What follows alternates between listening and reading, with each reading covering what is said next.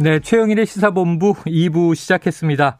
일부 한입뉴스에서요, 박정호 기자가 언급한 안철수 후보의 지지율 관련한 여론조사 개요 알려드리겠습니다.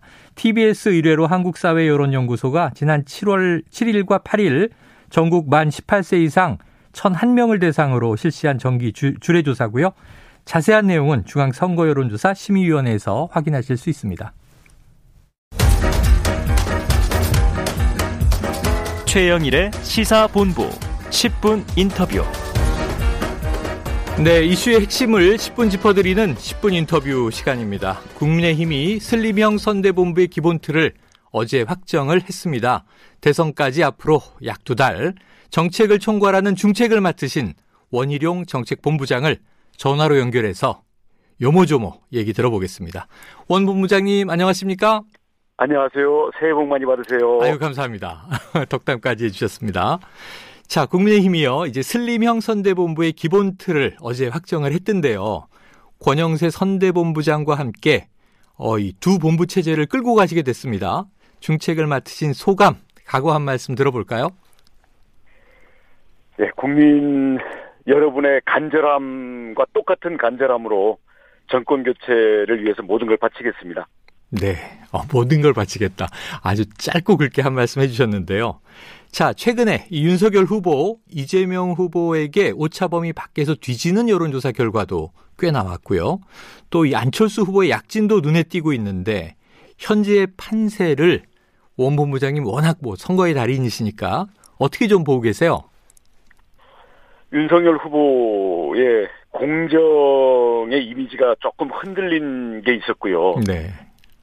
어, 그다음 선대위원회를 둘러싼 어, 여러 가지 분열된 음. 모습과 어, 윤석열 후보가 이것을 어, 제대로 리더십으로 끌고 나가지 못하는 모습 때문에 네.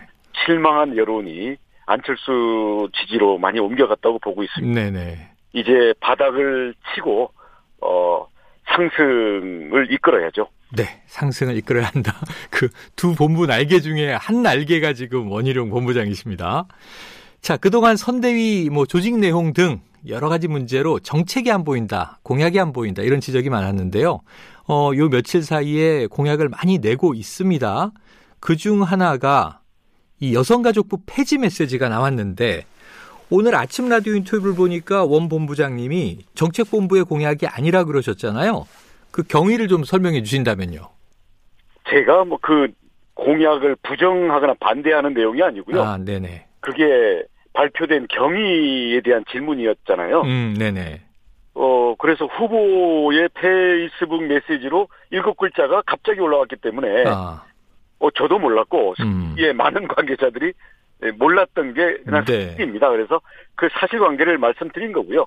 가장 나쁜 결정은 이것도 저것도 아닌 우왕좌왕하는 것이 가장 나쁘다고 보거든요. 네. 그러니까 그런 점에서는 그동안 여성가족부가 저 박원순 시장의 그 성희롱 사건 등, 어, 게 보여준 아주 그 내로남불식 그 편가르기 진영 태도나 네. 아니면 남녀 간의 이 젠더 갈등을 부추기는 그런 방향으로 몰고 갔던 것들에 대한 국민들의 어떤 반감 이게 쌓여 있던 건 사실이잖아요. 네네. 거기에 대해서 기존에는 이걸 양성 평등부로 개편하자는 정도에서 어 그 이 공약이 멈춰 있었는데 음. 후보께서 좀 더 선명하게 가자.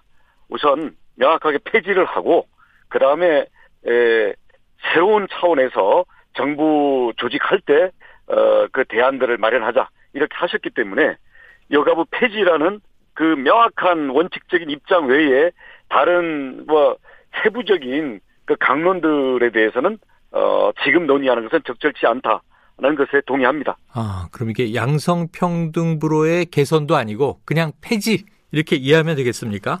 네. 아, 간단하게. 글쎄요, 여성가족부 폐지. 워낙 이 메시지적으로 환기 효과는 큰데 이 부연 설명이 없이 단정적으로 제시하다 보니까 젠더 갈등을 부추기는 거 아니야 이런 비판도 있어요. 어떻게 보십니까? 그런 건 아니고요. 젠더 갈등을 부추겨온 여성가족부를 폐지를 하고요. 음. 앞으로 어 젊은 층의 남성이든 여성이든 모두 우리 국민들 아닙니까? 네. 국민들의 삶과 국민들의 이 가치를 존중하고 더 살릴 수 있는 그런 방향의 구체적인 긍정적인 정책들을 어 내세움으로써 실질적인 에 우리 그 이 젠더 갈등 문제에 대해서 긍정적으로 해법을 제시할 수 있도록 노력을 하겠습니다. 음, 여성가족부는 폐지를 하는데 그 이후에 젠더 갈등을 긍정적으로 해결하도록 하는 방안은 내시겠다. 이렇게 네. 말씀 주셨습니다. 자, 아까 말씀하신 대로 여성가족부 폐지가 이게 뭐 이 애매모호한 정책보다는 확실한 게 낫다 이런 말씀 주셨는데 다만 경위상으로 정책본부가 사전에 공유하지 않았을 뿐이다. 권영세 본부장이요. 예. 정책본부도 공부 좀 해야 한다. 이런 취지의 발언 냈던데 수긍하십니까? 아, 동의합니다. 네, 동의한다. 그러면 여기는 우리 윤석열 후보 그 캠프잖아요. 네. 어 그래서 이런 것들은 뭐 그 실무적인 과정에서 있었던 거고요. 그래서 네. 아침에 제가 말씀드렸던 것도 그 경위에 관해서 제가 거짓말할 수는 없으니까 사전에 몰랐고 대신 사후에 설명을 듣고 동의를 한다 이렇게 했기 때문에 네. 그런 점을 뭐 무슨 큰 뭐 이 견해 차이가 있는 것으로 그렇게 해석하지는 말아주시기 바랍니다. 알겠습니다. 자 윤석열 후보 또 병사 월급 200만 원 이렇게 공약을 내놨습니다. 그런데 이제 구체적인 실행 계획, 특히 이제 재원 마련에 대해서 또 궁금증들이 있어요. 그 계획도 마련돼 있습니까? 어, 추가로 5조 원이 들어갑니다. 네네. 예, 지금 정부 예산은 600조고요. 지난 5년 동안 예산이 200조가 더 늘어났습니다. 음. 추가로 늘어난 예산만요. 네. 그런 것들을 봤을 때 그 문재인 정부 하에서 공무원들 대대적으로 늘리고 세금 일자리 늘리고 또 이 저 윤미향 씨 같은 이런 그 좀이 어, 사이비 시민단체들의 빼먹은 돈도 많고 이런 것들을 포함해서 하나의 예입니다만은 네. 예산 조정이 항상 최우선 음. 마련 방법입니다. 아. 어? 현재 병사 월급을 최저임금으로 보장하는 것은 단순히 병사들에 대한 어, 우리가 처우를 개선한다는 것뿐만 아니라 네. 병사들의 대부분이 청년 세대고 아직 사회 진출을 안한 어, 청년들이 많잖아요. 네. 그래서 사회 진출을 할 수 있는 어, 그런 적립금을 국가에서 지원한다라는 그런 의미도 있고요. 음. 군 복무하는 동안 예를 들어서 어 18개월이면 한 3,600만 원 정도가 생기는데 네. 이 점을 우리가 더이 이 우대 금리를 적용하는 적금으로 연결시킨다든지 아니면 그게 나중에 사회 활동으로 어떤 창업이나 경제 활동으로 자기 역량을 앞으로 미래의 디지털 시대에 맞는 이런 훈련을 갈 때는 더 인센티브를 준다든지 하면서 우리 청년 세대에 자기 개발, 자기 능력 개발과 일자리로 연결될 수 있는 1, 1년에 7조짜리의 큰 자금 시장이 열리는 그런 의미도 있습니다. 네. 이런 점에서 청년 일자리 및 미래 산업에 집중적으로 투자하는 것을 우리 병사 월급을 통해서 네. 효과가 나올 수 있도록 저희가 후속 정책을 만들고 있습니다. 알겠습니다. 병사 월급 200만 원. 뭐 이재명 후보나 심상정 후보는 임기 후반에는 최저임금에 맞추겠다라고 하니까 크게 다르진 않아요. 그런데 같은 진영에서 오히려 홍준표 의원 청문홍답에서요. 병사 월급 200만 원 공약을 헛소리 이렇게 지적을 했고요. 또 안철수 후보는 그렇다면 도대체 부사관 월급이나 장교 월급은 어떻게 할, 하겠다는 건지 말해야 한다. 지금 부사관 월급이 이제 200만 원이 채 안 되는 상황이라고 하니까 같은 진영 내의 비판과 지적 어떻게 보십니까? 그 부사관 월급은 뭐 각종 수당을 통해 가지고 음. 200만 원이 넘고요. 네네. 실수령액이 이제 뭐뭐 뭐 세후라든지 이런 문제들이 있는데 네네. 부사관의 처우 개선도 당연히 음. 네, 저희들이 체계적인 조정을 해 나가겠습니다만 네.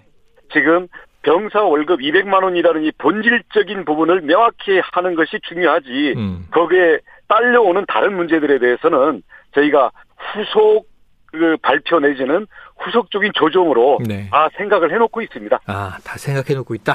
향후에 발표할 것이다. 네, 그렇습니다. 알겠습니다. 자, 민주당 이재명 후보는요, 소확행 공약, 뭐 이걸 또 이른바 이재명의 소확행, 명확행 이렇게도 부르던데, 네. 지금 맞대응하는 것인가요? 심쿵 공약, 이런 이름이 나왔습니다. 네. 자, 어떤 공약들 나오고 있고, 앞으로 어떤 공약을 내실 겁니까? 그그 이재명 후보가 그 탈모 네, 지원 어, 치료에 대해서 건강보험 지원한다는 건데 네. 사실 이 아이디어는 이재명 후보 진영에도 접수된 거지만 음. 우리의 그 청년들 정책 공모에도 이미 다 리스트로 올라와 있는 아, 거예요. 그래요. 이재명 후보가 약간 뭐 선수를 친 네네. 뭐 혼, 선대위가 혼란스러운 틈을 타서 네. 이제 야음을 틈타서 선수를 친 그런 의미는 있겠지만은 네. 어, 저희들의 이런 심쿵 공약은 저희들이 무슨 아이디어를 짜낸다라는 의미보다는 네. 국민들이 저희에게 자 이런 것들을 국가가 관심을 갖고 했으면 좋겠다라고 한 것들을 저희가 쌓아놓고 있고요. 특히 지금 인공지능 AI 윤석열이 지금 대히트를 치고 있는데 네. 거기에 댓글로만 접수된 정책 제안이 음. 지금 수천 개가 이미 달리고 있습니다. 네네네. 네.